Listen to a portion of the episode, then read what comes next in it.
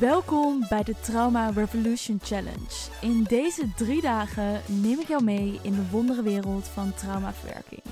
We gaan het hebben over mijn verhaal, wat traumaverwerking precies is, tools en handvaten die je kan inzetten en hoe psilocybine je kan helpen om trauma te verwerken. Alles wat je moet weten in deze drie dagen. So, let's go! Ready voor dag 2 van de Trauma Revolution Challenge. Ik heb al hele mooie DM's van jullie gekregen vandaag. En mooie antwoorden gezien van de aflevering die gisteren was geplaatst. Dus super thanks daarvoor. Ik vind het heel erg leuk om te zien dat iedereen actief meedoet. En dat er mooie dingen uit de eerste aflevering al is gehaald. Veel inspiratie en veel herkenning kreeg ik door. Omdat ik gisteren niet aan de vragen ben toegekomen van gisteren, zal ik dat nu nog even doen. Voordat we dag 2 ingaan. Want dag 2 gaat een hele goede zijn. We gaan het vandaag hebben over mushrooms en hoe dat kan helpen met het verwerken van trauma. Wat is nou de functie van psilocybine? Wat doet het nou precies? Mijn eigen ervaringen en wat kan het nou betekenen in het geval van trauma? Mocht je denken, waar gaat het allemaal over? Dit is de Trauma Revolution Challenge, die van 21 maart tot 23 maart 2023 is, waarin ik de diepte inga over traumaverwerking, mijn eigen verhaal en de werking van psilocybine met traumaverwerking.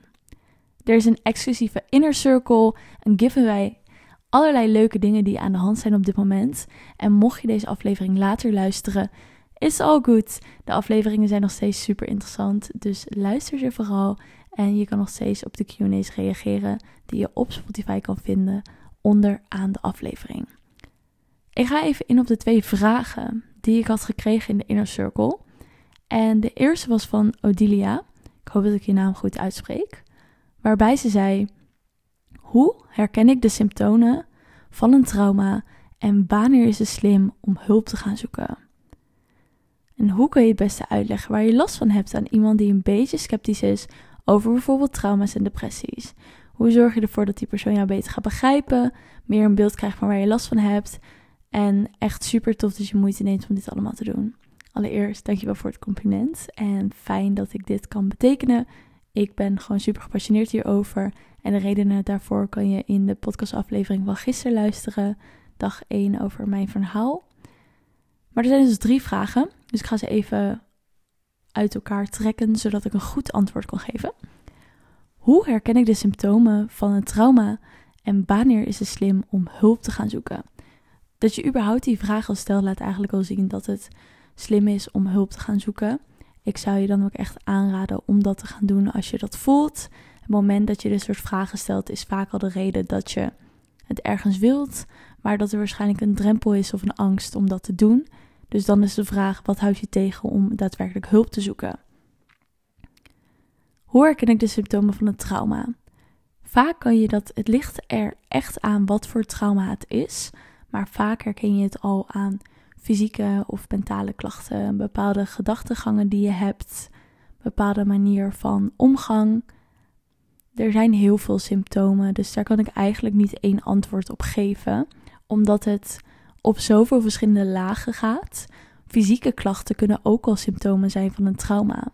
En jouw manier van denken over jezelf, bijvoorbeeld dat je jezelf waardeloos vindt, of dat je elke dag vermoeid wakker wordt en zagrijnig, zijn, kunnen ook al vormen zijn van trauma, symptomen daarvan. Dus er zijn heel veel symptomen en er is niet echt één antwoord daarvoor, helaas. Omdat er gewoon zoveel verschillende symptomen zijn. Maar terugkomend op dat tweede stuk, als je voelt dat je hulp wilt gaan zoeken, doe dat dan vooral. En vertrouw erop dat je de juiste persoon kan vinden daarvoor. De andere vraag was: hoe kan je het beste uitleggen waar je last van hebt aan iemand die een beetje sceptisch is over bijvoorbeeld trauma's en depressie? Waarom moet je dat uitleggen aan die persoon? Wat voor rol speelt die persoon in je leven? Is het daadwerkelijk belangrijk dat deze persoon weet wat het is? Of is het meer iets dat jij wilt delen om die persoon te overtuigen van wat er met jou aan de hand is? Dus het is heel erg belangrijk om te beseffen of de mensen om je heen, of het van toegevoegde waarde is dat je dit deelt. Vooral als je merkt als die persoon sceptisch erover is of afstand erover houdt. Ja, dan is er geen veiligheid om over jouw pijnlijke stukken te delen. Is er geen emotionele veiligheid. Dus is het dan wel daadwerkelijk belangrijk om het met die persoon te delen? Is er niet iemand anders waarmee je beter kan delen? En dat zijn eigenlijk de eerste vragen die intuïtief bij mij opkomen. Hoe zorg je ervoor dat diegene jou beter gaat begrijpen en meer een beeld krijgt van waar je last van hebt? Door zelf te weten waar je last van hebt en jezelf goed te begrijpen. Want op het moment dat je jezelf goed begrijpt, dan kan je dus ook goed delen wat er met de ander aan de hand is. En wat, of tenminste niet wat er met de ander aan de hand is, maar wat er met jou aan de hand is. En kan de ander jou beter begrijpen. Dus als jij weet wie jij bent, wat er aan de hand is, hoe je voelt, wat je nodig hebt, kan je dat ook duidelijk communiceren. Dus op het moment dat je dat kan, dan kan de communicatie ook gewoon vanzelf lopen en hoef je daar eigenlijk niet over na te denken. Ik hoop dat ik hiermee je antwoorden, je vragen heb beantwoord. En zo niet, um, stuur even de inner circle. Of als je nog vragen hebt. Naomi, die stuurde in de inner circle ik ben wel nieuwsgierig naar jouw kijk op trauma slash traumaheling. Geloof jij bijvoorbeeld dat je deze echt kunt helen tijdens dit proces? Of ontvang je gewoon meer tools om er beter mee te kunnen dealen? Hele mooie vraag, Naomi. Er zijn twee antwoorden daarop. Ja, je krijgt meer tools om beter ermee kunnen, te kunnen dealen. Ik had ook een mooi stuk gelezen over dat verslaving, zoals drugs, alcohol, roken, eetverslavingen, zijn eigenlijk manieren van jouw lichaam om jouw zenuwstelsel te reguleren en te kalmeren. Die verslavingen zorgen er namelijk voor dat jouw zenuwstelsel op het moment even rust heeft van je vecht, vlucht op bevriesrespons, wat een gevolg is van jouw trauma. En op dat moment dat jij zo'n verslaving hebt, ben je gewoon even relaxed, al is het voor een paar seconden of een paar minuten. En blijf je in een soort cirkel zitten, omdat jouw lichaam continu op zoek is naar die kalmering. Op het moment dat jij dus gaat werken met trauma en de meer langdurige methodes leert die consistent gehouden kunnen worden en die op langere termijn ook veiliger zijn, zoals bijvoorbeeld koud douchen of breathwork, bepaalde supplement, natuurlijke supplementen, bepaalde manier van eten, um, omgaan met je gedachtegangen, dan zijn er andere tools die jou helpen om hetzelfde effect te creëren, maar op een veel langdurige basis, waardoor je dus je hele systeem reguleert en dus het effect weghaalt van het trauma. Uh, als we het hebben over vechtvlucht of bevriesmodus. En op die manier kan je dus inderdaad beter dealen. Als we dan kijken naar het andere stuk van je vraag, waarbij je zei: Geloof jij bijvoorbeeld dat je deze echt kunt heden tijdens dit proces? Ja, dat geloof ik. Ik geloof erin dat ook al ben je heb je vanuit de reguliere zorg labels meegekregen van ik heb PTSS of ik heb een depressie of ik heb last van eh, ADHD. Er zijn heel veel natuurlijke tools en methodes die ook al duizenden jaren bestaan, die dit soort labels kunnen weghalen. Want het zijn labels, het is een gevolg van iets wat jouw lichaam doet een manier hoe je lichaam is gaan functioneren. En die functionering kan je veranderen. Door te gaan onderzoeken wat gebeurt hier nou allemaal. En er zijn heel veel onderzoeken over die je ook zelf zou kunnen opzoeken. Dus ik geloof erin van ja, je kan dingen helen. En ik zeg niet dat dat zo gebeurt. Het kan ook een proces van jaren en jaren zijn. En het is echt dedication in sommige gevallen. Een vriendin van mij was 19 toen ze borstkanker kreeg. En ze kwam op de wachtlijst te staan. En ze heeft dat op natuurlijke wijze kunnen genezen. En dat zijn hele grote dingen om te benoemen. Waar heel veel kritiek op kan worden gegooid. Omdat er genoeg mensen zijn die dat niet geloven. En mensen zijn verloren aan dat soort ziektes en situaties. Dus er is een bepaald ongeloof. Maar ook zijn er mensen die dat wel hebben kunnen doen. Dus het is een soort van tweestrijd in dat gedeelte en grote uitspraken om te doen, omdat het niet vaststaat dat wanneer jij die keuzes maakt en doet, dat het ook daadwerkelijk gaat werken. Maar er zijn gevallen waarin het wel werkt. Dus ik geloof er wel in van waarom zou je het op zijn minst niet proberen en kijken wat er nog meer is. En dit zijn ook weer dingen dat gedeeld kan worden waarbij het belangrijk is om disclaimers te zeggen, omdat je niet kan vastpinnen dat het gaat werken. Maar ik geloof erin en daar hoop ik ook met dit soort dingen uitspreken en toch ook onderwerpen aan te kaarten waar, ja, waar kritiek op kan worden geleverd of wat mensen spannend vinden, maar ergens wel in geloven. Van ja, dat je dit soort dingen kan helen. En dat willen we natuurlijk meer naar voren brengen. En niet dat mensen zomaar dingen gaan doen en dat altijd onder professionele begeleiding doen maar wel laten zien van er is meer dan wat je denkt dat er is. En er is meer dan wat blijkt. En er zijn gewoon heel veel manieren dat het kan worden gedaan. En het is zo'n interessante wereld en zoveel mooie ontdekkingen. Dat over de eerste twee vragen van gisteren. Ook weer voor jou, Naomi. Ik hoop dat ik hiermee je vragen heb beantwoord. We gaan even verder in op deze aflevering. Want we gaan het hebben over de functie van psilocybine, ook wel mushrooms, en het effect daarvan op trauma. En oh my god, ik heb hier zoveel zin in, want mushrooms are my fave. Ze zijn oprecht my baby's favoriete plantmedicijn. Love it, love it, love it. En ik ga je even meenemen in belangrijke aspecten hieruit. Allereerst gaan we het hebben over wat is het verschil tussen paddo's en truffels. En waarom is de een verboden en de ander niet? Nou, dat is best wel een kort antwoord dat ik daarop kan geven. Paddenstoelen groeien boven de grond en dat is verboden. Dat zijn paddo's. Paddo's groeien boven de grond en dat is verboden. Volgens de opiumwet is dat namelijk een harddruk. Sinds december 2008 zijn paddenstoelen die dus psilocine of psilocybine bevatten verboden. Maar omdat truffels geen paddenstoelen zijn en onder de grond groeien, vallen ze niet onder de opiumwet, terwijl ze wel dezelfde functie hebben. Ze hebben ook psilocybine. Nou, dat is eigenlijk kort het antwoord van het is hetzelfde, maar het is dus niet een paddenstoel waardoor het wel legaal is en je ze gewoon in de smartshop kan halen. Nu zou ik dat niet zo snel doen, want energy, um, ik denk niet de beste plek voor energy. Maar goed, dat is eigenlijk daarover. Omdat die vraag ook wel eens wordt gesteld, dat is eigenlijk het antwoord daarop. Nog een ander iets wat ik een belangrijke vind om te delen. Ik heb gisteravond um, een supplementen gedeeld van medicinale paddenstoelen. Daarbij wil ik dus zeggen dat dat geen hallucinerende paddenstoelen zijn. Er zit een heel groot verschil in. Medicinale paddenstoelen, hallucinerende paddenstoelen, magic mushrooms. Magic mushrooms zijn dus echt um, paddenstoelen die ervoor zorgen dat je gaat wat ik zei, hallucineren, dat je bewustzijn wordt vergroot, dat je ja, echt een reis gaat maken. En medicinale paddenstoelen zoals Reishi, Chaga, Lion's Mane, die zijn er echt voor je mentale en fysieke gezondheid. Die helpen bij vergeetachtigheid, je immuunsysteem, je spijsvertering, het schoonmaken van je pijnappelklier.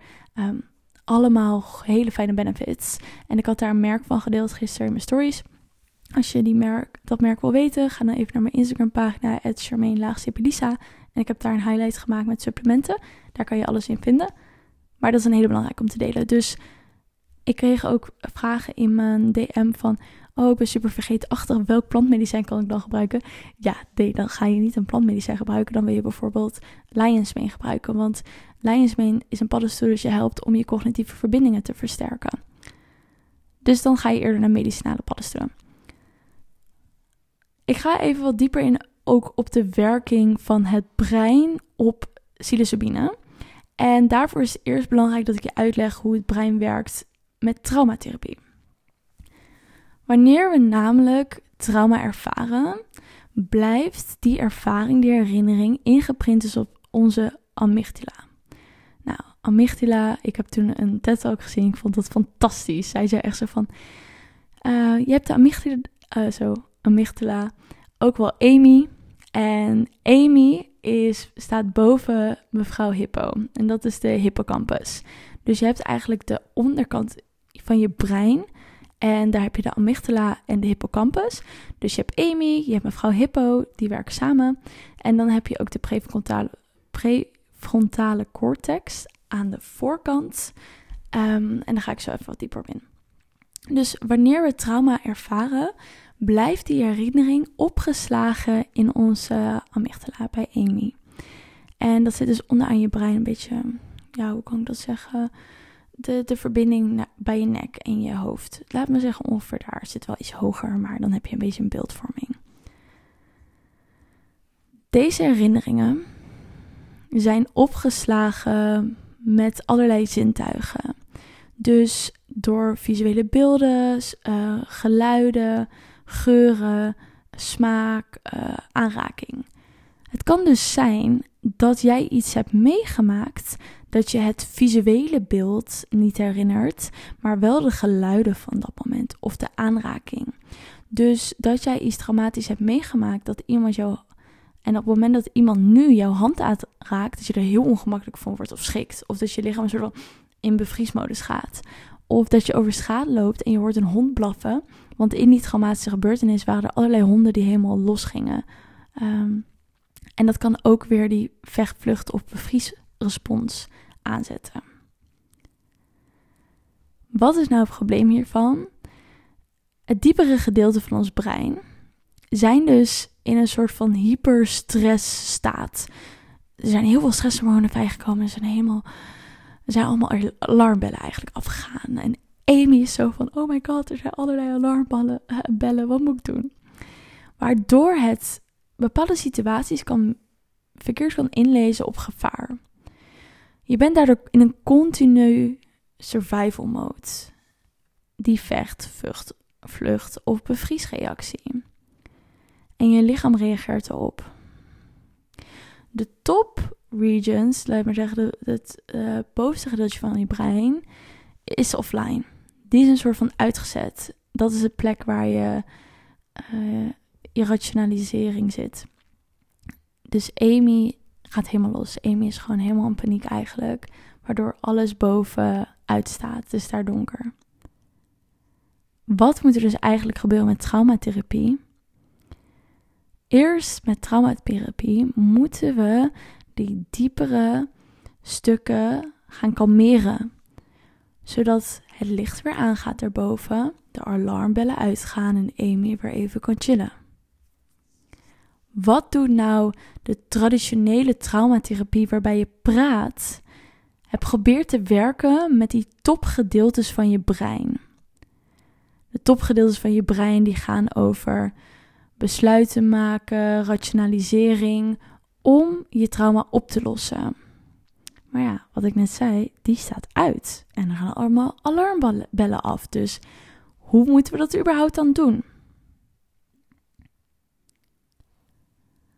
Wat je dus wilt doen is eigenlijk in traumatherapie een balans tussen die twee hebben. Dus het onderste gedeelte bij Amy willen we eerst gaan kalmeren. Willen we eerst tot rust weer brengen. We willen het zenuwstelsel kalmeren. En vanuit daar gaan we naar boven toe. En kunnen we de rest kalmeren. En dan ga je toe naar de overtuigingen. En je manier van denken, je manier van kijken, et cetera. Dus we hebben het onderste breingedeelte, dat is je emotionele en lichamelijke herinneringen zitten daar. Dus daarbij werkt het dus heel goed om te werken met lichaamstherapie, uh, holistisch EMDR. Um, ehm, in je bovenste gedeelte, daar werk je meer mee met mindfulness, uh, psycho-educatie, uh, eh, CBT. En dat zijn vaak, die, we, die ik als laatste benoem, dat zijn vaak de therapieën die je krijgt in de reguliere zorg. Maar wat ik zei, als Amy niet aan het chillen is, dan staat dat hele boze gedeelte uit. Dus al die therapieën werken dan veel minder goed. Dit is een belangrijke om dus even te weten over traumatherapie. Wat is nou het toffe met psilocybine? Psilocybine, wat het eigenlijk doet, het maakt nieuwe neurologische paden aan in je hersenen. Wat, wat zijn neurologische paden?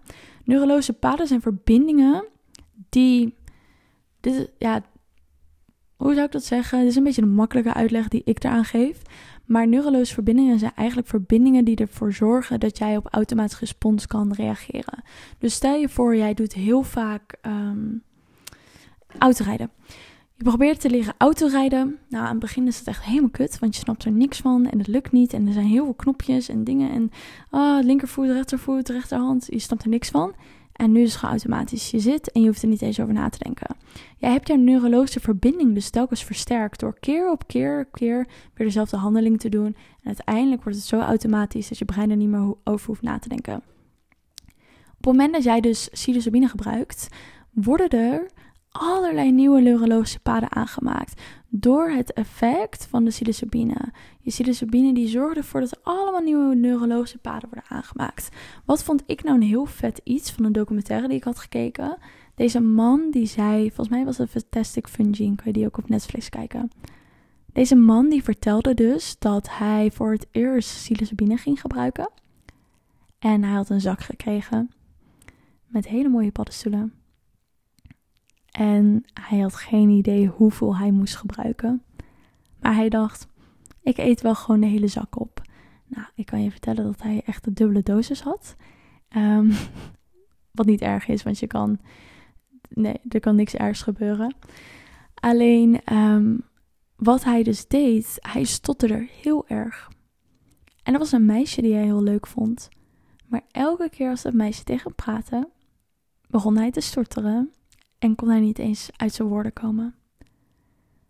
Dus tijdens die trip zei hij tegen zichzelf, ineens had hij de gedachte, zei hij tegen zichzelf: Ik stop nu met stotteren. Ik stop nu met stotteren. En hij heeft dat, ik weet niet hoe vaak gezegd, honderden keren, misschien duizend keer. Ik stop nu met stotteren, ik stop nu met stotteren, ik stop nu met stotteren. Nou, hij heeft de rest van zijn trip, ga naar bed. De volgende ochtend loopt hij weer zijn huis uit. Hij komt dat meisje tegen. Dat meisje zegt weer: Hey, hoe is het? Hoe is je dag? En hij praat tegen haar zonder te stotteren. En hij zei: Vanaf dat moment storterde ik nooit meer. En dat is de kracht van psilocybine. Je kan jezelf, je kan die neurologische paden zo erg versterken. En daarom is bijvoorbeeld in mijn opinie microdosering ook interessant. Omdat je op een lange termijn, op een kleine schaal, je neurologische verbindingen verbetert. Ik heb ook even voor jou een onderzoek erbij gepakt over psilocybine en ik zal daar even een stukje uit voorlezen. Ik moet even vertalen uit Engels. Maar hier staat bijvoorbeeld over PTSD. Mocht je niet weten wat PTSD is, PTSD is posttraumatische stressstoornis. Um, en daarbij zeggen ze dus ja, heel veel van deze patiënten gebruiken bepaalde drugs zoals antidepressiva of antipsychoses om, ja, wanneer ze in therapie zitten, om hiervan af te komen. Ze gebruiken, de meeste van deze patiënten gaan het overgebruiken van deze substance, krijgen anger management, management issues of plegen zelfmoord. Er is wat bewijs dat psilocybine de psychedelische compounds in magic mushrooms helpen bij stimuleren van het groeien van hersencellen die in de brein verantwoordelijk zijn voor emoties en herinneringen. Ding ding ding, waar we het over hadden bij Amy. Het stimuleert de neurogenesis, de groei en het repareren van breincellen in de hippocampus. Mevrouw Hippo die bij Amy zit. Daar zit je emoties en je herinneringen. Dus het helpt bij de groei en het herstellen van breincellen in de hippocampus, waar de emoties en herinneringen zitten. En wat heb ik je net verteld? Op die plek, daar zit alles wat waar we eerst mee aan de slag moeten gaan om trauma te verwerken en mee aan de slag te gaan. Deze studie support de hypothesis dat psilocybine kan helpen om de traumatische cyclus te doorbreken waar patiënten mee zitten met PTSD.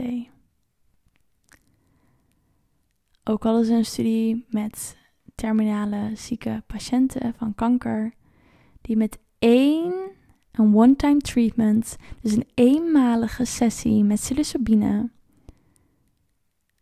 verlost werden van hun stress die ze al meer dan zes maanden hadden. De stress over doodgaan, de stress over de ziekte. Nou, zo zijn er echt zoveel onderzoeken zoals dit. Ook in Australië is het nu psilocybine en MDMA zijn toegestaan als uh, treatments, als legale treatments voor uh, depressie en voor andere dingen. So it's gonna be a big revolution. Er gaat heel veel gebeuren op dit gebied. Het is er al geweest. Als we kijken naar de jaren 50, 60 met LSD die was ontdekt en alle onderzoeken die toen zijn geweest, maar toen de drugswet, er, er was al heel veel bewijs.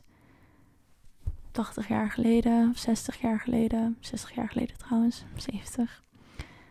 Er was al heel veel bewijs. Maar alles komt weer terug. En het is zoiets magisch. Ik vind het zoiets moois. Als we ook verder kijken van wanneer je psilocybine gebruikt, er is een gedeelte in je brein wat gaat over jezelf, je identiteit, wie jij bent. Dit is ook de reden waarom mensen vaak een ego-trip hebben tijdens een psilocybine-ervaring. Ik heb die zelf nog nooit gehad, maar wel mensen in mijn omgeving gehad die dat hebben meegemaakt. Dus ik ken wel de ervaringen van anderen. Maar wat er dus kan gebeuren tijdens een psilocybine-trip, en dit gebeurt echt zelden, dus maak je geen zorgen dat het bij jou gelijk gebeurt, want dit gebeurt er bijna niet. Ik heb wel, nou wat ik zei, hoeveel keer heb ik het nou gedaan? Twintig keer of zo? Uh, psilocybine gebruikt. Ik heb nog nooit ervaren. Dus het ligt er echt een beetje aan. Maar het kan er dus voor zorgen dat, jou, je een ego-dood krijgt. Wat betekent een ego-dood nou? Dat je niet meer weet wie je bent in dat moment, omdat het ego is gekoppeld aan labels. Je bent een dochter, je bent een moeder, je bent een werknemer, je bent een ondernemer. Al die labels vallen ineens weg. Dus wie ben je dan? Je bent dan alleen nog maar energie. Je bent nog alleen maar een ziel. Je bent nog alleen maar een, een zaadje van het universum. En op dat moment realiseer je pas: wow, materialisme boeit niet. Niks boeit. Mens zijn is het allerbelangrijkste. Hoe komt dat nou? Omdat in je brein is er een deel dat gaat over je identiteit, wie jij bent, wat letterlijk uitgaat wanneer je psilocybine gebruikt. Dus wat gebeurt op het moment dat het uitgaat? In extreme gevallen krijg je een ego-dood. Dat ligt aan de setting, de dosering, je, nou, aan zoveel aspecten. Maar wat doet het nou ook? Doordat dat identiteitsstuk uitgaat, zorgt het ervoor dat je met een objectieve waarneming kan kijken naar jouw leven, hoe dingen gaan en hoe dingen anders kunnen zijn. En dat is super interessant, want dat zorgt ervoor dat mensen die vastzitten in een depressie, in een trauma, in iets anders, dat zij eruit kunnen stappen omdat ze loskomen van dat label dat ze op zichzelf hebben geplakt of wat op hen is geplakt door de maatschappij of door het zorgsysteem. En dat ze uit de, het hier nu even komen, wat er allemaal is gebeurd, wat ze allemaal hebben meegemaakt. En ineens met een nieuwe frisse blik kunnen kijken naar hun leven. En kunnen bepalen van wow, denk ik zo over dingen? Is dit zo? En dat is fucking interessant. Spiritueel gezien zet het je open voor een groter bewustzijn. Je staat energetisch open van downloads voor het universum, connectie met het universum, met God. Er kan gewoon op dat gebied ook heel veel door je heen komen. Je maakt connectie met je lichaam. Het, het is zo'n mooie ervaring in de juiste setting met de juiste mensen en begeleiding. En daarom vind ik het zo vet om dit soort dingen te geven, zoals de eendaagse retreat van volgende maand. Waarin we dus echt in een hele veilige setting, in een therapeutische setting, hiermee aan de slag gaan. Want het is echt een magisch iets. En ik denk alleen maar, wow, hoe vet is het dat dit in de natuur groeit. Je kan het letterlijk op de Veluwe plekken. En dat je dit van moeder aarde hebt gekregen, van God hebt gekregen, om die connectie op te zoeken. En gewoon, het is zo mooi iets. Ik vind het zo bijzonder dat dit bestaat en dat wij hier gebruik van mogen maken. En dat het ook steeds meer zichtbaar wordt van hoeveel mooie effecten het heeft. Want in Mexico gebruiken ze dit ook al. Weet je, de westerse wereld en maatschappij is de plek waar de meeste mensen depressies hebben en ziek zijn, fysiek ziek zijn.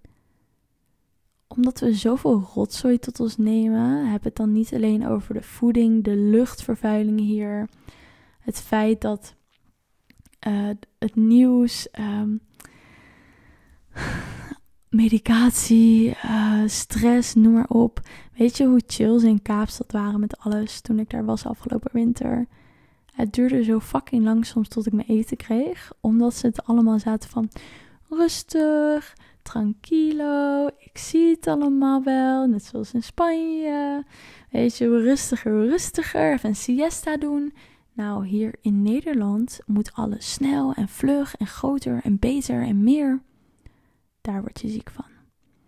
Het mag allemaal komen op het moment dat het mag komen. En je mag alle tijd en ruimte voornemen. Ik heb zelf zulke mooie ervaringen gehad. Ik heb het alleen gedaan. Ik heb het met vrienden gedaan. Ik heb het in therapeutische settings gedaan. Ik heb het gemicrodosed. Ik heb het op een festival gebruikt. Ik heb op zoveel verschillende manieren hier gebruik van mogen maken. En ik voel me er zo geconnected mee. Ik heb het letterlijk. Nou, dit, nu klink ik echt als een weirdo, maar ik heb het letterlijk getatoeëerd op mijn arm. Het is een vette tatoeage. Het zijn niet alleen paddenstoelen. Het is een heel hoofd met planeten en allemaal dingen eruit. Maar dat kan je zien op mijn Instagram. Maar ik vind het echt heel vet. En ik voel op zoveel verschillende lagen dat dit is wat voor mij bedoeld is om wat moois in te creëren en te kunnen betekenen. Op een veilige manier en op een verantwoordelijke manier. En daar gaan we voor. Weet je, dit is niet om jou te overtuigen dat dit de manier is, maar wel om je open te stellen dat er meer is om uit te proberen. En dat er meer is dat je mag ontdekken om te gaan doen. Als je er tot aangesproken voelt en als het de bedoeling voor jou is. Maar ik kan je vertellen dat dit echt zo'n fijne en goede manier is. In de inner circle volg Florentine. Waarom kies je specifiek voor mushrooms en niet bijvoorbeeld voor truffels of chocobliss of iets anders? Mushrooms is gewoon benaming voor truffels ook. Het is gewoon, ja, het is dezelfde benaming. Dus laten we zeggen, waarom kies je specifiek voor psilocybine en niet bijvoorbeeld voor chocobliss? of iets anders. Misschien is mijn vraag dan eigenlijk: wat is het voordeel van mushrooms tegenover andere middelen? Waarom werkt het zo? Nou, eigenlijk al die punten die ik net benoemde. Daarnaast omdat ik als persoon mij meer geconnected voelt met psilocybine. Hetzelfde als dat mensen zich connected voelen met ayahuasca, San Pedro of rapé. Ik voel me persoonlijk geconnected met psilocybine. Dus dit is gewoon meer een persoonlijk iets dat ik al die mooie voordelen zie, de ervaringen die ik heb gehad. Ik heb ook wel San Pedro gedaan, ik heb ook wel rapé gedaan. Uh, ik heb ook Choco Bliss gedaan. Hij was er nog niet, maar dat ga ik in oktober doen in Costa Rica. Dus ja, ik heb heel veel dingen gedaan, maar ik vind dit gewoon het allermooiste. Ik voel me daar gewoon zo geconnected mee. Sissy zegt: Ik heb via iemand anders, waarbij ik Choco Bliss gedaan heb, begrepen dat psilocybine meer op de buitenwereld doet richten. Uh, of paddo's je meer op de buitenwereld doen richten en truffels meer op je binnenwereld. Wat is jouw ervaring? Wat is het verschil? Wat is jouw ervaring hiermee? Mm, ja, ik zou wel zeggen dat paddo's meer hallucinerend kunnen zijn.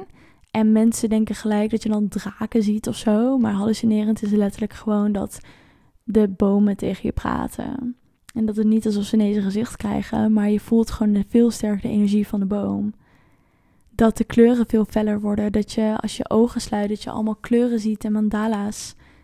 Dat is het enige verschil. En dat is ook de reden waarom tijdens mijn psilocybine retreats je een koptelefoon op krijgt met een slaapmasker. Omdat ik niet wil dat je afgeleid wordt door het trippy gedeelte, maar dat je juist echt het effect kan opmerken van de werking in je hersenen en wat je wil laten zien, wat het medicijn je wil laten zien. In Mexico noemen ze psilocybine ook wel le niños, de kinderen, omdat het zo'n speelse en plezierige energie is die je op zo'n liefde manier, liefdevolle manier iets laat zien. Dus dat is eigenlijk de reden. Um, ja, dus dat is eigenlijk het verschil. Dit was de aflevering over psilocybine. Ik ben heel erg benieuwd wat je ervan vond, dus laat het even weten in de Q&A. En vergeet niet een review achter te laten op iTunes of Spotify. Ik zou het ook heel leuk vinden als je een screenshot maakt van deze aflevering en wat je ervan vond. Ik hoop dat je je wat hebt kunnen bijbrengen over traumaverwerking in combinatie met psilocybine. En ik zal zeker ook nogal een podcast opnemen waarin ik uitgebreid over mijn eigen ervaringen vertel. Maar dat is niet voor deze aflevering. Ik zie je morgen. En we gaan het dan hebben over concrete tools en handvaten die je kan gebruiken om handvatten. Even confused. Maar die concrete actiestappen die je kan gebruiken om aan de slag te gaan met het reguleren van je zenuwstelsel en daarmee het verwerken van, of gedeeltelijk al verwerken van je trauma's. En Amy even rustig te maken en niet zo helemaal los te laten gaan met al haar alarmbellen. En ik spreek je morgen.